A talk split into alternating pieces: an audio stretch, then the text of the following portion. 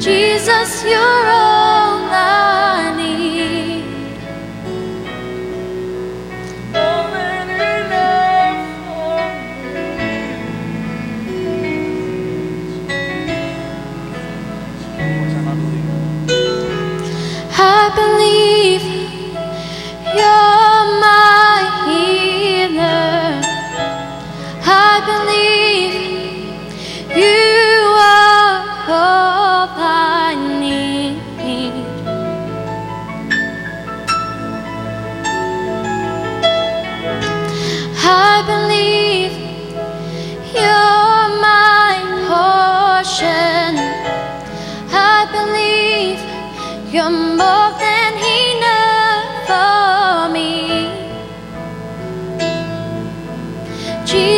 you're all I need.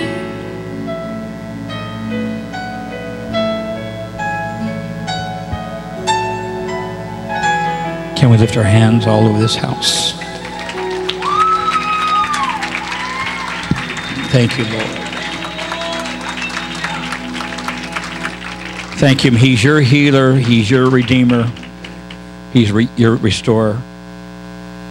Uh, those of us joining us by podcast today, we welcome you, Church of the Harvest, as we celebrate over 23 years of full time ministry to this local community and the communities around in different parts of the nation and different parts of the world.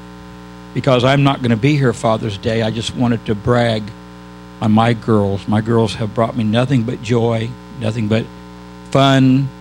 Uh, the Davis house, if you come around us, I start singing at the table. I embarrass the girls. They climb under the table. They unplug my phone so I won't talk during the meal. But I honor my girls today and all that God has done through them and to them. It is an honor to be a dad. Uh, Courtney handles all the administrative uh, ministries of the church, all the finances. She schedules her mom and I to speak, takes care of all of our airfare, motels, all of our chaperones, everything that, that we touch. It, it goes through Courtney's hands. We thank God for her and her commitment to the Lord to be what God wants her to be. She dances, she sings, she works with the youth. Christine, of course, is drug free, alcohol free, and a virgin, as is Courtney, 12 years old. And uh, we are so pleased. Um, let me say something to parents, if I may. I had leave it to beaver parents. I lived in the church. You understand? In the in my in my dad's generation, dad had to preach, teach, mow the lawn, clean the sanctuary, clean the toilets, all of that. I spent a lot of time at the church, and I got bored. And we had a church that had old wooden pews, and I would go under the pews and peel the gum off the pew, and I would chew the gum. And I, I, re, I would remember where different. I remember where different people would sit. There was a double spearmint over here. There was an old man, Sarah Adams. I know you don't remember that. Bazooka Joe was my favorite. Be a big glob of Bazooka Joe. So people say they cut their teeth on the pews. I chewed the gum off the pews. And in, until the age of 19, Serve the Lord played almost every instrument on the platform at that particular time. And my dad was so good about raising up ministries that at the end of my music ministry, I was on the kazoo. I've been replaced on the piano, organ, bass, guitar, trumpet, French horn. Uh, so I, I wound up playing the kazoo, but no one ever wanted to play kazoo but me. So, but I thank God for our godly heritage. And the reason we have what we have today, and please let us never forget what we have today, because there are men and women today that have laid their life down on the line.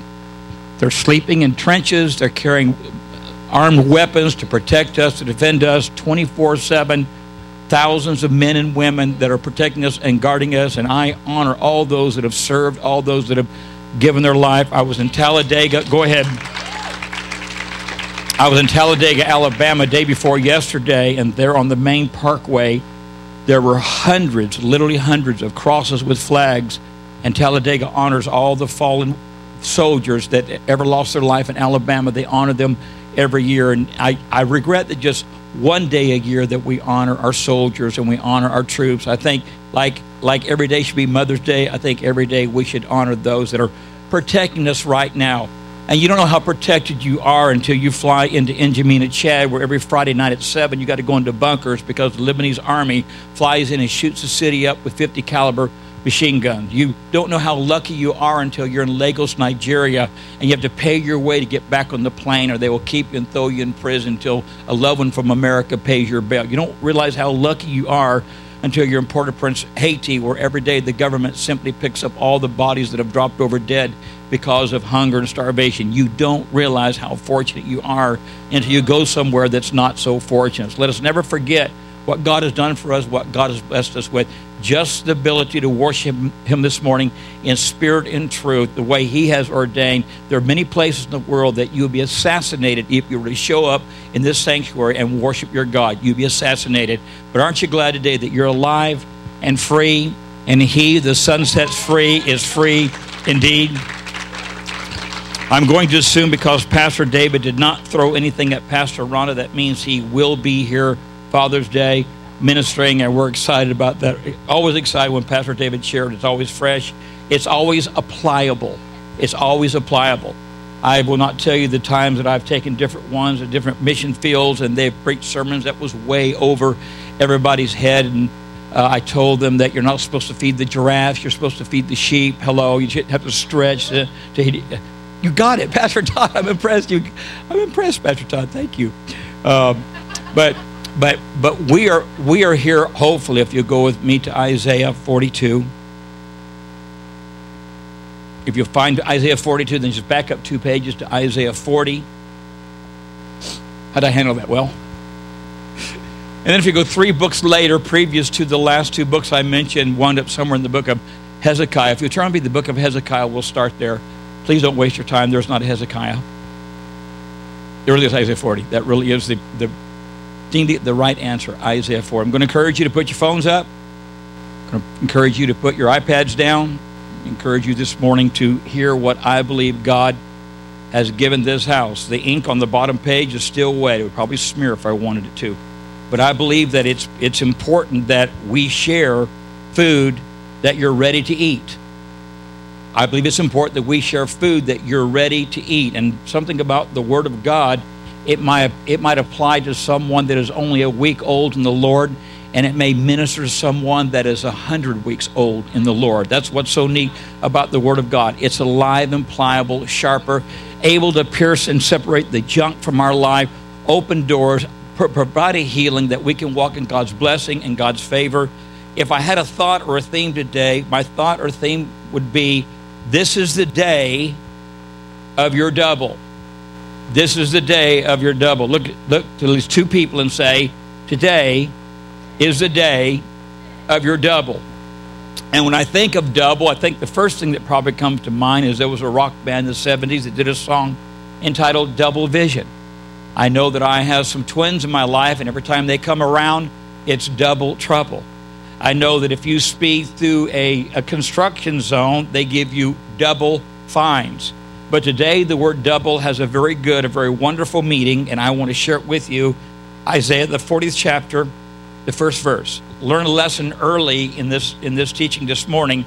Anytime you find a phrase repeated, it means there are at least two different revelations.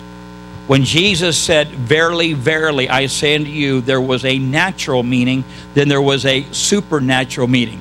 When Elisha saw his spiritual father, Elijah, ascending into heaven, he said, Father, Father, a natural father, a spiritual father. Today we find a phrase repeated twice Comfort, yes, comfort my people, says your God. This is God speaking to me as the shepherd of this flock that I am to come to you today with words of comfort as you've watched the news the past couple of days, some very troubled things are happening right now in our government. A lot of things are, ha- are trouble that are happening right now in our in our armed forces. We're wanting to declare that the war is over and we can start again. The war is not over. There are terrorists in the world that have vowed that they will destroy us, they will kill us, they will wipe us off the face of the planet. And if they had a nuclear weapon, they would do it. These are not the days of peace and safety. These are the days of trouble and tribulation. But aren't you glad that right there in the middle of all of Pharaoh's woes, that in the land of Goshen there was milk and honey, there was favor, there was blessing, there was a double portion. So my my goal today, my my my my attempt today is to encourage you and to bless you and that you will leave here different from the way than you came in. If you came in feeling bad, you'll leave feeling good.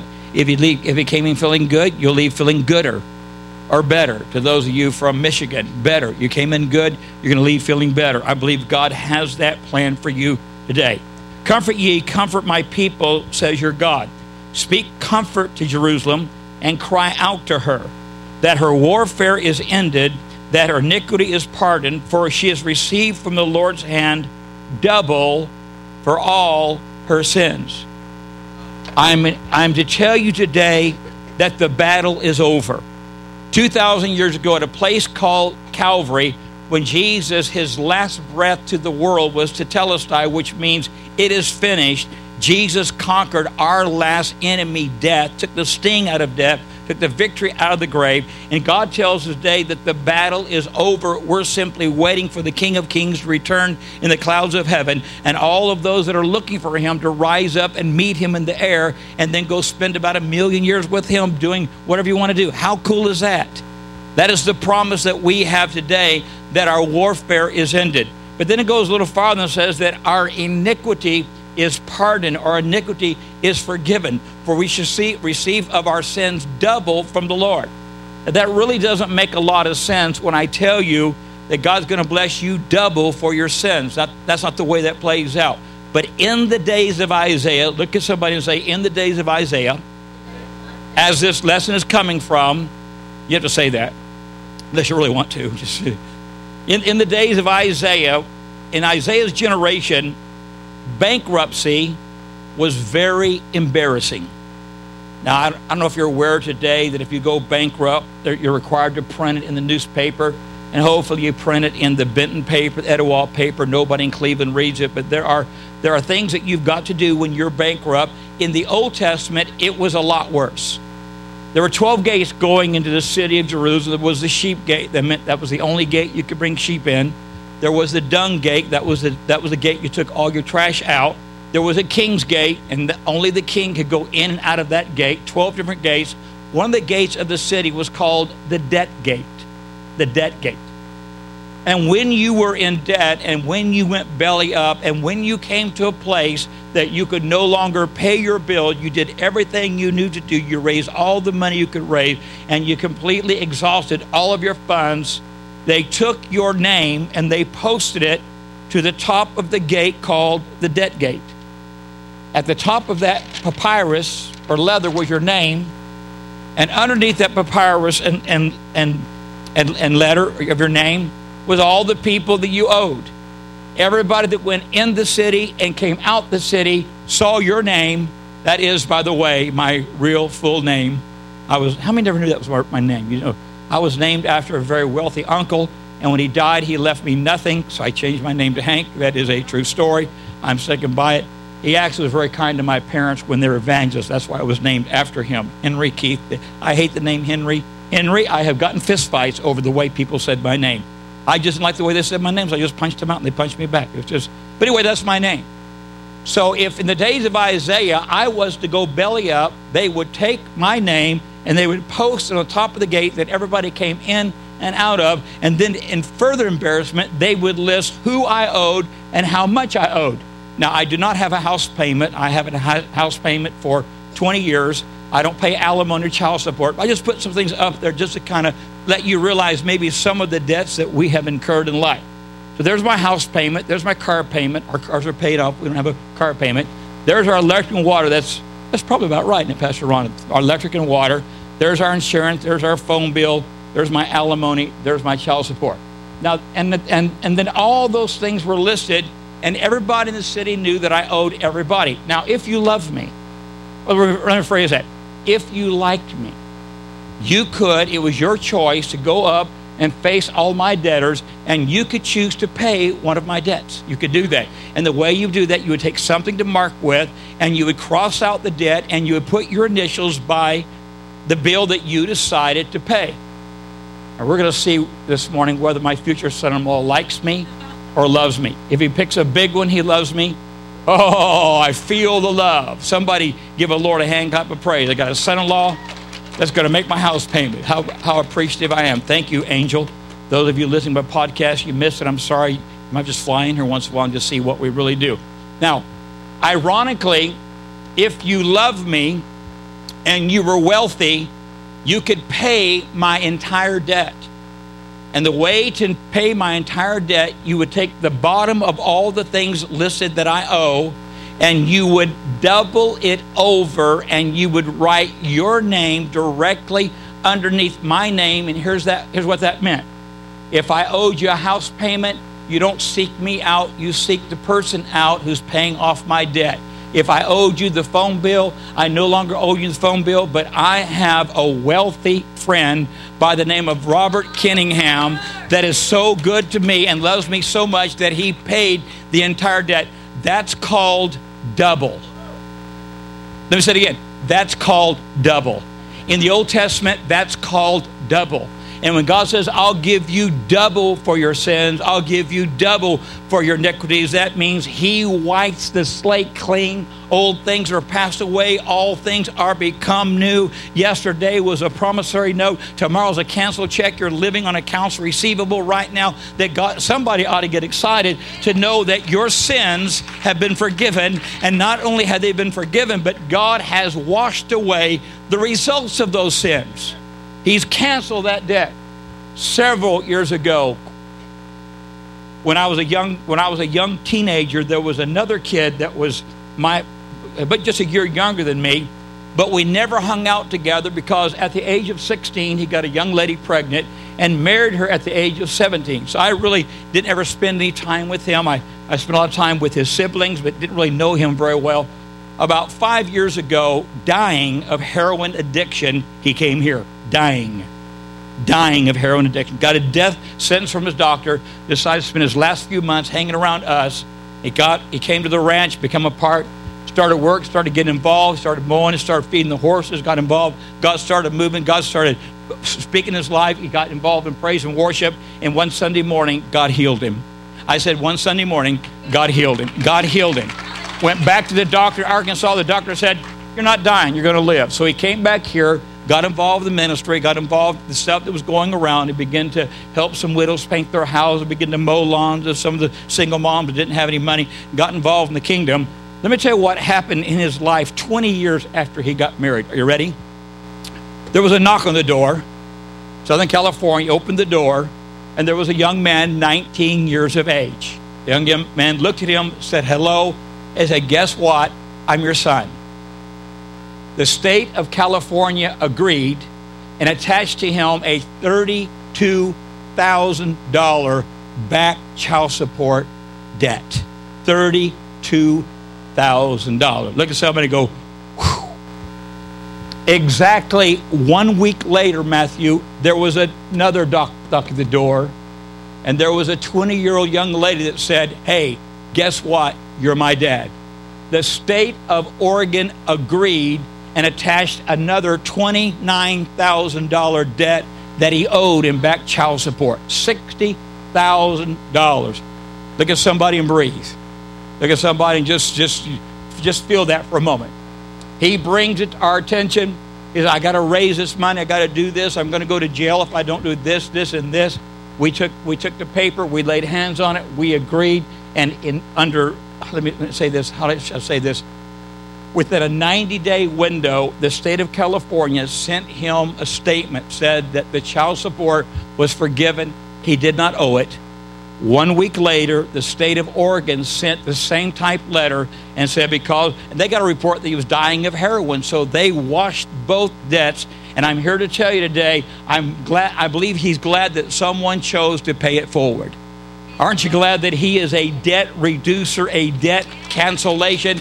Isn't it fun when someone pays your debt? Isn't that fun? The other day I got irritated.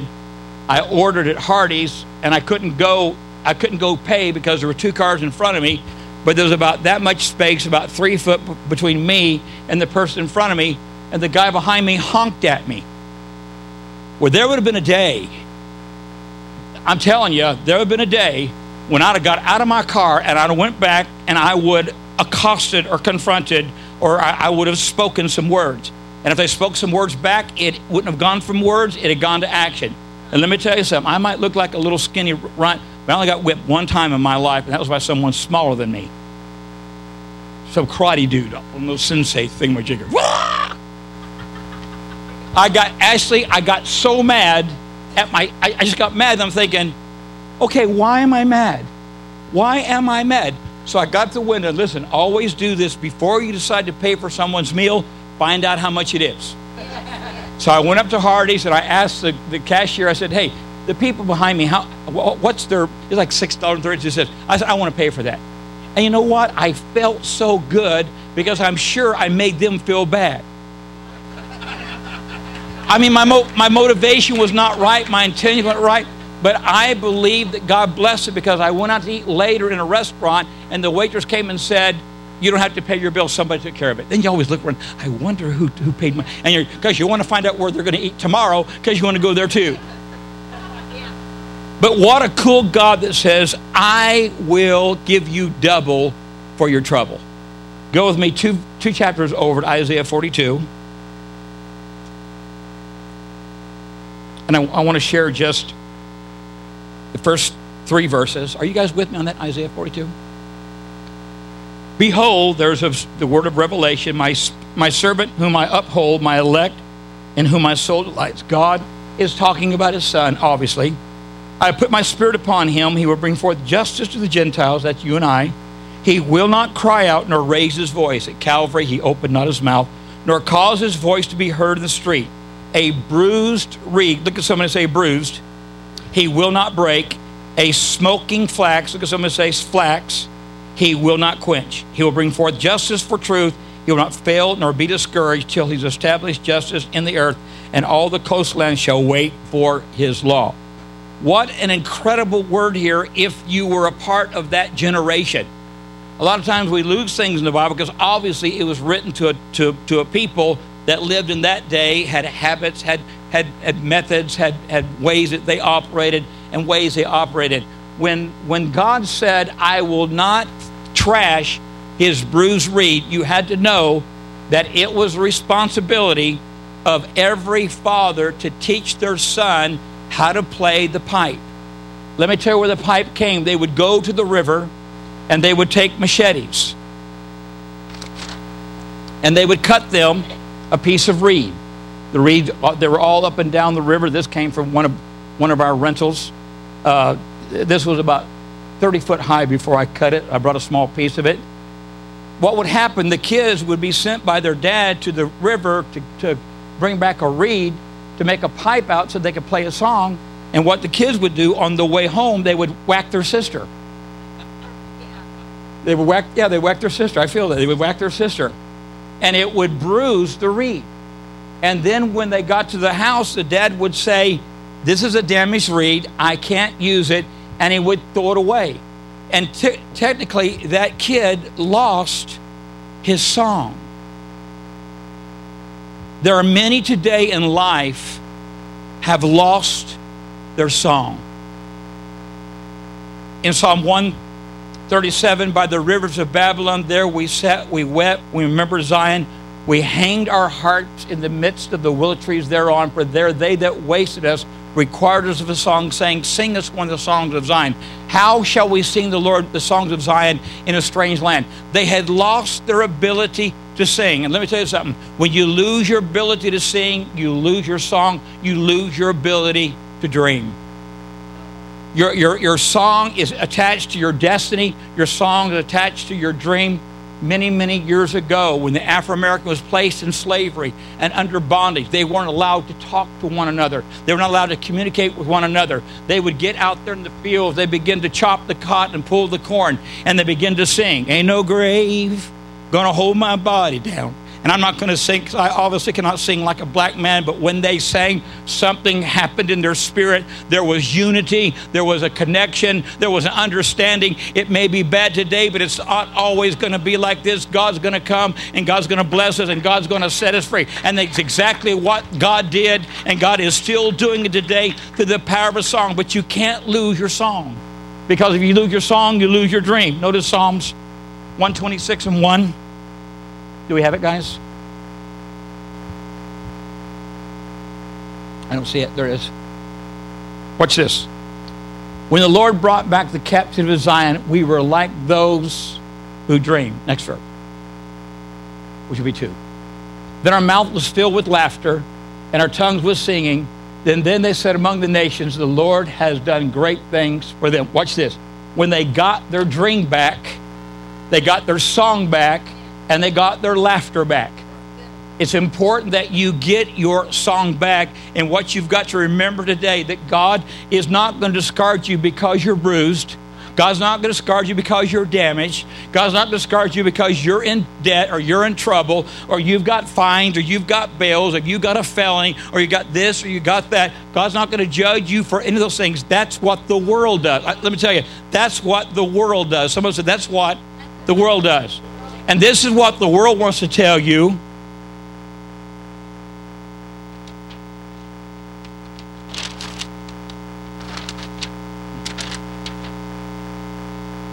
Oh, yeah. I got confused. Look at somebody say you only had two cups of coffee today. This is what the world says you are. You're a burnout. You're a drug addict. You have no song. You have no dreams. You have no hope. You have no joy. You have no peace. You're a loser. But watch what God says about you.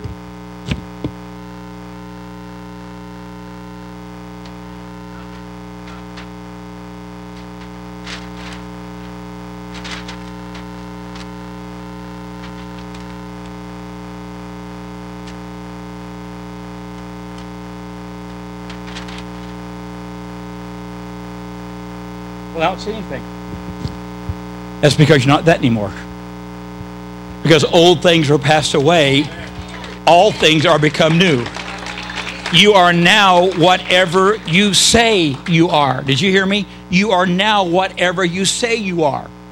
Tanner, a couple of years ago, we hosted Alcoholics Anonymous for about six weeks, and we were part of that. We and we met some of the leadership and some different things going on, and and I struggled. I appreciate the ministry, but I struggled with the fact that I introduced myself and said, My name is Hank, and I'm a drug addict. Well, I haven't taken a drug in 32 years, so it's obviously I'm no longer a drug addict, so I must be something else. So I took an afternoon and I sat down and did the ABCs of life, and I wrote down everything the Word of God says that I am. I introduced it to the leadership of Alcoholics Anonymous. Unfortunately, they weren't able to, to adapt it to their program. But this is what I said at the next AA meeting I went to. May I share it with you? My name is Hank. I'm not a drug addict. Remember, remember ABCs, actually. I'm adopted by the Father. I'm born again. I'm a child of God. I'm a doer of the word. I'm excited to be alive. I'm full of faith. I'm God's kid. I'm heaven bound. I'm not intimidated by the enemy. Watch this. I'm just passing through. I'm a king's kid. I'm in love with Jesus. I'm more than a conqueror. I'm not the tail, I'm the head.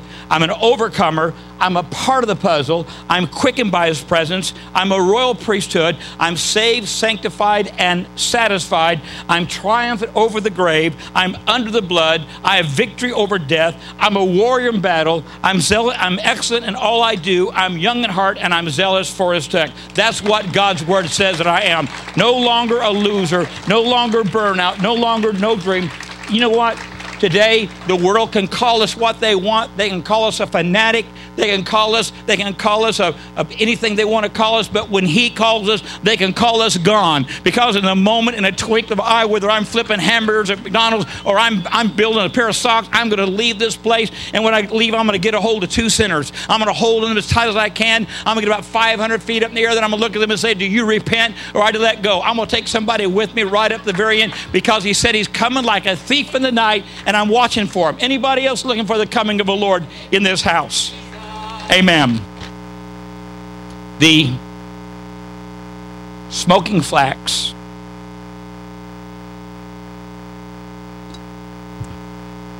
This is, as most of you know, a lamp. You pour oil in it, and then you put a wick in it. This wick is called a flax.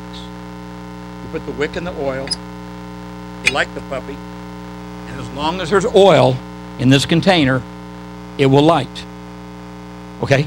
As long as there's oil. When it runs out of oil, it starts to smoke. And what will happen when a, a, a, the head of the wife of the house realizes that she's having company? She will run through the house and she will take all the smoking flaxes and she will throw them outside. She'll throw them away. She'll discard them. Here's what God is saying I don't care if you're out of oil. I don't care if you're burnout.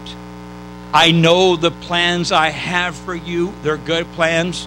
I know there's circumstances of life that have placed you in bondage and placed you in terror. But not only will I replace your song and give you a new song, but I will return your anointing. I'll restore everything the enemy has stolen. And I may as well go to Joel 2 just for a minute. In Joel 2, here's what God said I will restore the years the enemy has stolen from you. I will restore the years. Matter of fact, I actually have even a, a couple of notes on that. Joel 2 and 25, you guys want to throw it up there.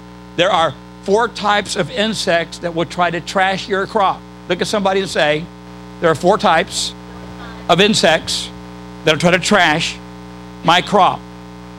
There is a swarming locust that eats the seed. There's the crawling bug that eats the root. There's a consuming locust that eats the fruit. And there's a chewing grasshopper that eats your leaf. Watch what these four things represent. First of all, your seed. The Bible says your seed is in the power of the Word of God, that His Word will never pass away, it will never fail. And as long as you plant the seed of the Word of God, you will reap a crop. There is the root, there's the actual foundation of what you believe, all the things you stand for, all the things that you believe in. There is the leaf that simply covers the fruit before its maturity, and there is a fruit. So there is an enemy that wants to first of all steal your root, want to want to mess with your root. You maybe had a lousy family growing up. Maybe you had a bad mom and dad growing up. Maybe you maybe to understand life, you didn't have a leave it to be beaver family. The enemy tried to destroy your very foundation. But if you put your hope and trust in God, He said, I'll I'll be the foundation. I will be the rock of ages that's cleft for you. I'll be the stone the builder rejected. I'll be the cornerstone, and you can build your life on mine. Someone say, Praise the Lord. You'll have a you'll have a winter when everything looks dead all of a sudden spring and that seed sprouts. All of a sudden that things begins to grow. Then there's summer and that's that's the season of survival. You pray for rain you water your crop the leaf hides the fruit and then there's the fall there's the harvest. So everything the enemy has stolen from you god has promised to restore it. We were talking a, little earlier this week i i did not that i know of. I never had a son. So god gave me daniel and god gave me Robert, and now God's given me Angel. I've got to raise him up now in the way that he should go. Those of us that maybe lost our kids at, at, at marriage, or maybe some of us that lost our health, or we lost our joy, or we lost something, God will put someone in your life that will redeem the time that has been stolen to renew and to bless you. Give you the spiritual father you never had. Give you the spiritual mom you never had. Give you the son and daughter that you lost somewhere down the road. The baby that was aborted, the baby that was lost. God has the ability to restore. Listen, we're talking about a chunk of your life, years of your life. God is able to restore. Do I have a, a friend in the house would say, Praise the Lord with me that our, our years have been restored, our years have been blessed. Let's shift gears. Everybody ready to shift gears with me? I want to go to Isaiah 61. Pastor Rhonda shared this passage Wednesday night, and I'm not going to stomp in her garden, but there's, there's one thing I, I need to bring attention to you, if I may. Found in verse 6. We'll just have a few minutes. Let me read verse 1. The Spirit of the Lord is upon me because, look at someone say, because. There are 12 reasons the Spirit of the Lord will come upon you. The Spirit of the Lord is called the anointing. Because the Lord has anointed me to preach good tidings to the poor, He has sent me to heal the brokenhearted, to proclaim liberty to the captive, and the opening of the prison to those who are bound, to proclaim the acceptable year of the Lord and the day of the vengeance of our God to comfort all who mourn, to console all those who mourn in Zion, to give them beauty for ashes, the oil of joy for mourning, the garment of praise for spirit of heaviness, that they may be called trees of righteousness, the planting of the Lord, that he may be glorified. They shall rebuild the old ruins. They shall raise up the former desolations. They shall repair the ruined cities, the desolation of many generations. Strangers shall, will stand and feed their flocks, and the son of the foreigner shall be your plowman and your vine dressers. But you shall be named the priests of the Lord. There's the new name. They shall they shall call you the servants of our God. You shall eat the riches of the Gentiles, and in their glory you shall bo- you shall boast. Instead of shame, ye shall have what? Double honor. Instead of confusion, they shall rejoice in their in their portion. Therefore, in the land they shall possess. Say it with me. Double. They shall possess double. When Elisha was being mentored by Elijah, he had a very unusual request. This is important. He asked Elijah if when Elijah is taken to heaven, and he, they, the prophets knew, there were 70 prophets in the school of prophets, they knew Elijah was going to be translated, that if when he was taken to heaven, if Elisha could get a double portion. Elijah said, That's not mine to give, but that's of God. However, if you're with me, when God takes me, I will ask God that you receive what you desire. You follow that through, that's an entire lesson all on its own. Three times, Elijah tried to get Elisha to go somewhere and do something for him, to go take care of something, to go make something happen. But Elisha had a promise. That instruction from the Lord was if you see me when I leave, you'll get what you receive. That's all Elisha heard. He refused to be distracted three times. Elijah tried to send him. There's three different places the enemy will try to send you to keep you from getting what God has for you. It's a powerful, and you can read the chapter later. But when Elisha, Elijah was taken into heaven, and Elisha's watching him go into heaven, he wasn't all that wowed by the fact that Elijah's just got a chariot of fire and a whirlwind and all of that. All he could focus on was what he wanted from God. And he shouted to Elijah, Where's my double portion? And Elijah took his mantle and threw it on the ground. Well, guess what Elisha did? He went to see if that gun was loaded. Yeah, he did. See, uh, an empty gun's worthless. If you don't have bullets in your gun, you can't accomplish anything in life. Help me. Hey, there's a mantle. Let's see if it works walked over. There was no need. There was no, there was no one to minister to. There was, there was no, they, they didn't need to get to the other side. It was God's way of showing Elisha that he believed in him and he trusted him. And Elisha smacks the river. And guess what? The river parts. And Elisha goes, Hey, it works. And when he found out it works, then he began to do the things that God had wanted to do. There are 12 reasons for the anointing. Are you ready? God wants to anoint you, and there was a famous, famous priest in the Church of God that preached a sermon entitled The Anointing Makes a Difference. He's dead now. People still try to preach a sermon, but nobody could preach it like him. They asked one preacher, What is the anointing? He says, I can't tell you what it is, but I can tell you when it isn't. Pastor Dave, you ever felt like that? You were standing in the pulpit going, What, what am I, what, what in the world am I doing here? This is like going like, like tons of legends, like whoa, there's no anointing in this building, but God always honors his word. He always honors his word. Okay, 12 reasons for God, the reason why God wants to anoint you. You ready? To supernaturally give you the ability to walk in all the miracles and plans that God has for you. Number two, to bring hope and good news to the afflicted. You're going to a school where kids are miserable, they're suicidal, they're medicating, they're frustrated, they go through boyfriends the way I go through buzzbaits, they're unhappy. But God gives you the ability to bring them hope and bring them comfort, to heal the broken heart. Anybody know someone's got their heart broken right now? Their heart has actually been broken to proclaim liberty to the captives. Listen, Weeping endures for a season, but joy comes in the morning. Even in prison, God can be found. At midnight, they praise and worship. The prison gates were shaken, and Paul and Silas were set free. You've been given the anointing to proclaim liberty to the captives, to set prisoners free, and to proclaim the acceptable year of the Lord. What does that mean? The Bible says he's coming soon. That is our message to the world. We occupy till he comes, but we don't put our faith and our trust in the things of the world. We realize that we, like Abraham, are looking for a city that has foundations, whose builder and maker is God. And one day we're going to be called to a better country, a heavenly country, that we are going to meet the Lord in the air. And that's the sermon that we preach. We're not of this land.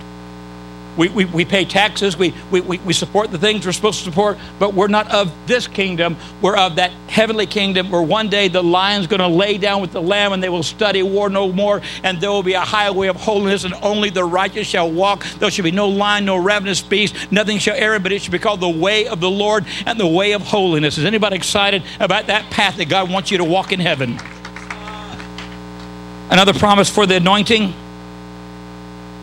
is to comfort all who mourn, to furnish beauty for those who have lost it. I got to thinking about our extreme makeovers, how we, how we speak into the lives of people that have lost their beauty, and God brings it back, to provide happiness and a glad heart. Look at someone and say, God wants you happy. If we have our way, and we usually do, it is my desire to have Phil Robertson come and stand behind this platform, wherever we're at, whatever building we're in, and say, happy, happy, happy. Happy, happy, happy. We should come to a place in life where we enjoy what God has blessed us with. David said, I'd rather be a greeter at the doorpost of the, of the king than, to, than to, to have wealth and honor and fame. Better is one day in his courts than a thousand days somewhere else. There should be, you should enjoy this life you're living. If not, then you need to reach under your seat and get some of that double bubble gum or, or some, and you need to, you just need to excite yourself with something. Boy, I feel that. Where's that anointing now, God? Woo! Supply an opportunity to praise God's name. And twelfthly, to glorify the Lord and not man. And not man. The reason that we glorify the Lord, Revelation 2 and 12, very important that, that we pull that up on the screen. Pastor Rhonda covered this Wednesday I won't stomp in her garden. But I will tell you that there's a name in heaven reserved only for you. It's the nickname that God called you by. I have a nickname for Courtney. I have a nickname for Christine. I have a nickname for the dog. Nicknames are signs of affection. Revelation 2 and 12, the Bible says that He has given you His name. The next time Christ returns this earth, He'll be riding a white horse and he'll be clothed in a vesture dipped in His blood. And He'll have on His vesture a name written that no man knew but He Himself. We don't even know the name that He's going to be returning in because all of that takes place in the Old Testament. Are we at Isaiah 62 and 3? You pull it up for me, Angel, Isaiah 62 and 3. There's your new name written down, Isaiah, Revelation 2 and 12. How about Isaiah 62 and 3? You probably turn there and read it before you can find it. Let the race begin. Got it. Sorry. Sorry, Angel. You shall also have a crown of glory. I'm sorry. Let me go to verse 2. The Gentiles shall see your, see your righteousness, and all kings your glory. You shall be called by a new name, which the mouth of the Lord will name. You shall also be a crown of glory in the hand of the Lord, a royal diadem in the hand of your God.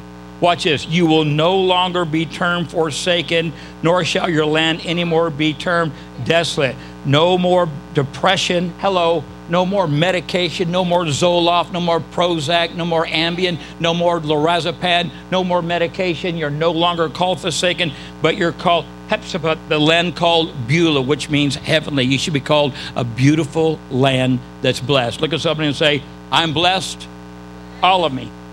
I don't want to go on a diet because I want all of me to be blessed in Jesus' name. Those of you that gave me that appreciation laugh, thank you very much. Look at somebody say the name. The name.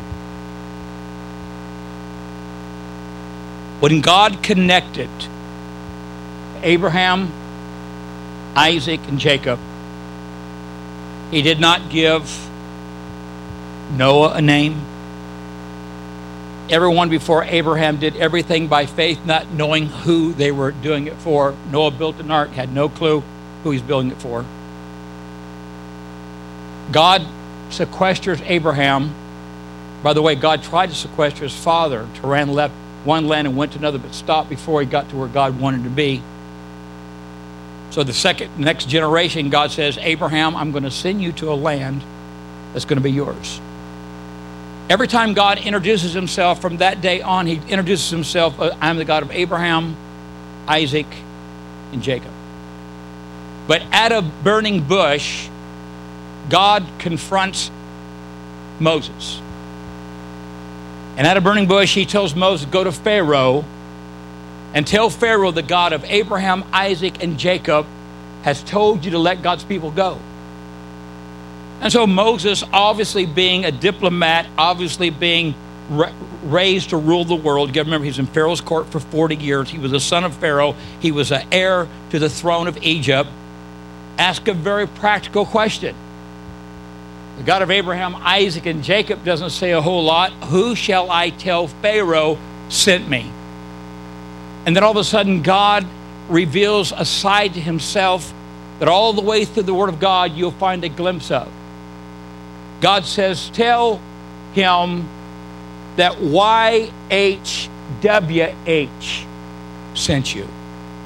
And introduced into the book of Exodus is there the Tetragrammaton which simply translated means the unspeakable, unmentionable name of God. And from YHWH, we birthed the word Yahweh. But it is a name that does not have a correct, we don't have the revelation on the name, we don't have the pronunciation of the name, but we simply know that in that name that Moses chose to identify as I am that I am, and the, the, the actual translation of that, Lisa, is I will be what you need me to be. When Jesus said, If you lack anything, ask of the Father, he will give it. Then he says the very same thing again. If you lack, ask of my Father, he will get it. The second time he says that, the translation is, Ask my dad. Watch this. Watching? Ask my dad, and if we don't have it, we'll build it. He's still in the creative working business. He's still in the miracle working business. If you don't have it, he'll take time to build it. If he can slap an ear on a deaf man or eyes in a blind man, he can certainly build what you need in your life. But the Bible says, have faith in God. Is anybody in this building excited about that? When they translated the Word of God, every time the scribe came up to the, the letters YHWH, he was not allowed to write that. He had to lay the quill down. He went and got the priest. The priest washed his hands seven times. The priest came and he wrote the name Yahweh there in the, in the text. And then he backed away, went washed seven times, and he was unclean for seven days. That was the power of that name, that YHWH. There are three references, and the guys have them. They're going to pull them up for you. One is Colossians 2 and 14. One is Exodus 3 and 14. One is Acts 3 and 19. Just let me give them to you real quick. Acts 3 and 19, Peter said, Repent and be converted so that your sins may be blotted out. I'm, I'm closed. It's the most, it's the most important part of the message right here. In Isaiah 43 and 25, God said, I am he that blotteth out thy sins and will not remember thy mistakes. So Peter said it, God said it, and then Paul said in Colossians 2 and 14 that the handwritings of the ordinances that were against us were nailed to the cross. When Jesus drank the cup of death, he drank the punishment for all the sins of the world. I come from three generations of godly men. My great grandfather, my grandfather, my dad, but the sins of all their generations, the sins of the generations before, the, the sins of Esau, the sins of Cain, the sins of, let me just show you some of them.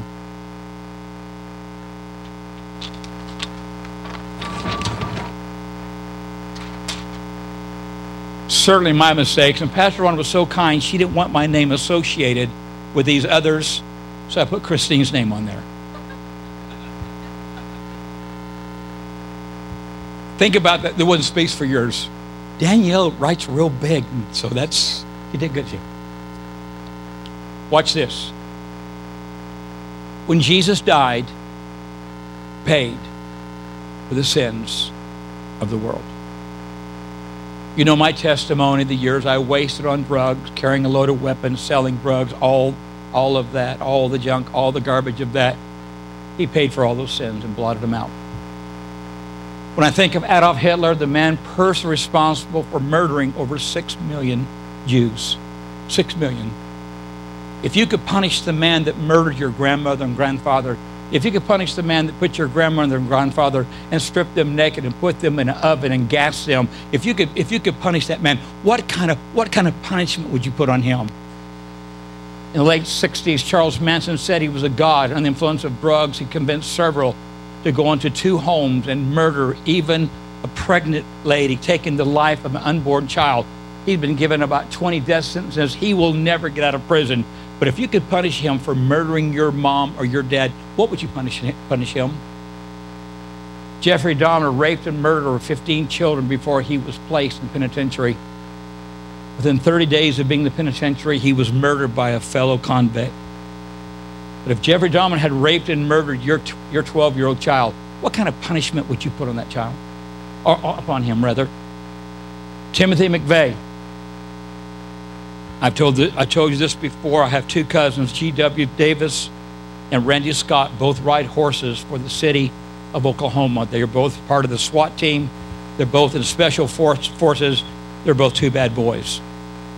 When Timothy McVeigh planted, parked that van in that building in front of Oklahoma City and that bomb went off, 123 children under the age of eight were fried, burned alive in just a moment. My cousins were the first ones on the scene. It rocked their world, it ruined their life. Both my cousins, be careful what I say, this is going out. Both my cousins are divorced, struggling with alcohol because of what they witnessed. If you could punish the man that was responsible for the death of your child, what would your punishment be? Take your, your, your sins, your parents' sins, all the sins of all generation. The Bible says that Jesus drank the penalty of all those sins. And not only did he drink the penalty of all those sins, but he blotted out the sins that were written against you. What does that mean? That means that he himself took upon the sins of the world, drank the cup, paid the price, suffered the anguish, suffered all. Geez, I'm going to come help you because your cross is a little shaky.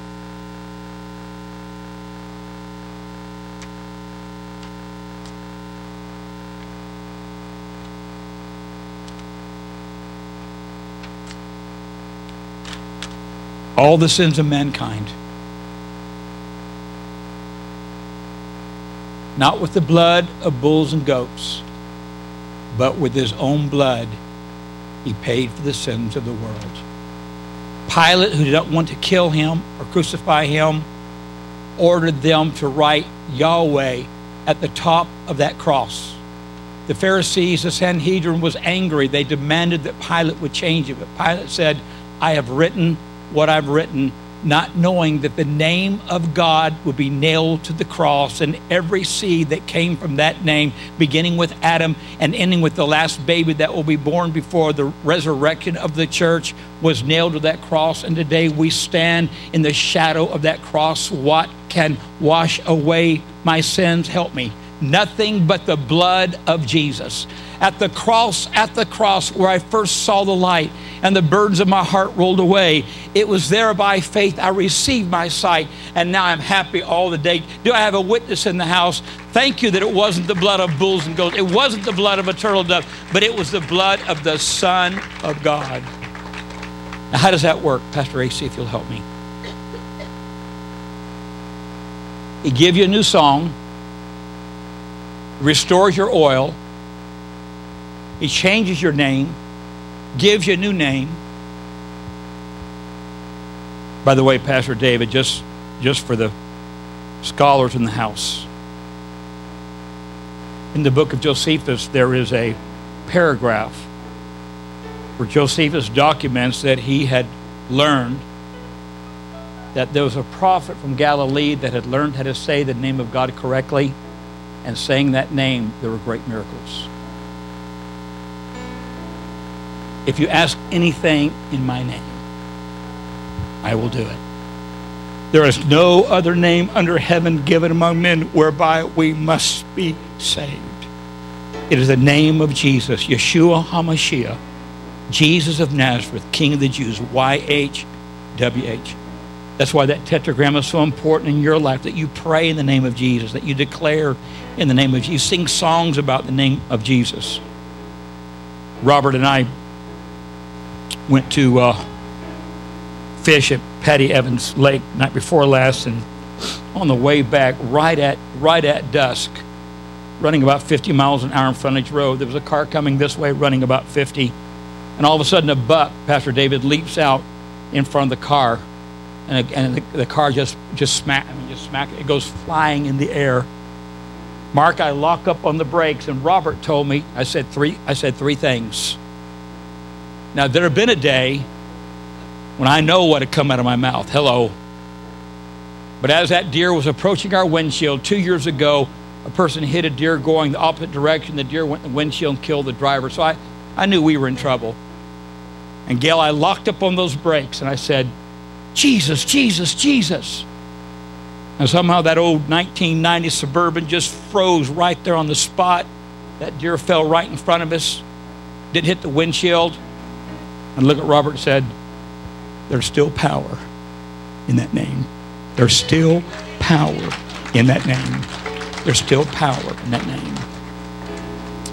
Closing on a humorous note. I am closing. This will be my only closing. And I have to close because I'm getting a call from prison that I get every Sunday.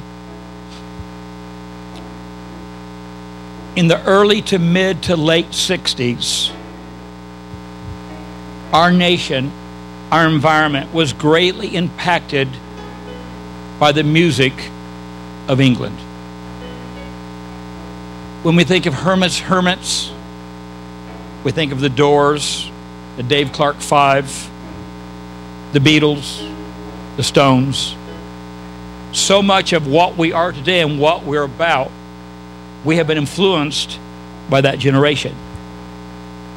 There was a group that came from England called the Monkees. Remember the Monkees? Hey, hey, we're the Monkees. People say we monkey around. We're too busy singing to run anybody down. What was their big song? Do you remember? Then I saw her face. I'm a believer. Anyway, when the Monkees came to America, the mother of one of the Monkees, Mike Nesmith, the guy that wears the cap, Mike's mom came to America. And guess what Mike's mom invented? Liquid paper. Oh, yes. Now, my generation, Pastor David, you could paint any car for $29.95 or oh shy, or $39.95 if you got the Matador red like I did. Or you could buy a Smith Corona typewriter for $29.95. But Mark, this typewriter not have spell check it have a correcto ribbon, didn't have memory. And when you made a mistake, you rolled that paper up, threw it in the trash can, and started all over again. But when Mrs. Nesmith invented liquid paper, guess what? I could be typing along, I could make a mistake, I could get that liquid paper, I could blot out that mistake, I could cover up that mistake, breathe on it, and then type right over it. And Danielle, you never knew I made a mistake. God said, I will blot out your transgressions with the blood of my Son and will not remember your sins. Why? Because there is a fountain filled with blood drawn from Emmanuel's veins, and sinners plunge beneath that flood, lose all their guilty stains. Oh, give me, if you're going to hand clap, give me a hand clap, all of. Let him hear it. Thank you for the blood that will never lose its power. It will never lose its power as every head is bowed, as every eye is closed, if you've wandered away from God this week and things just been, been kind of tough,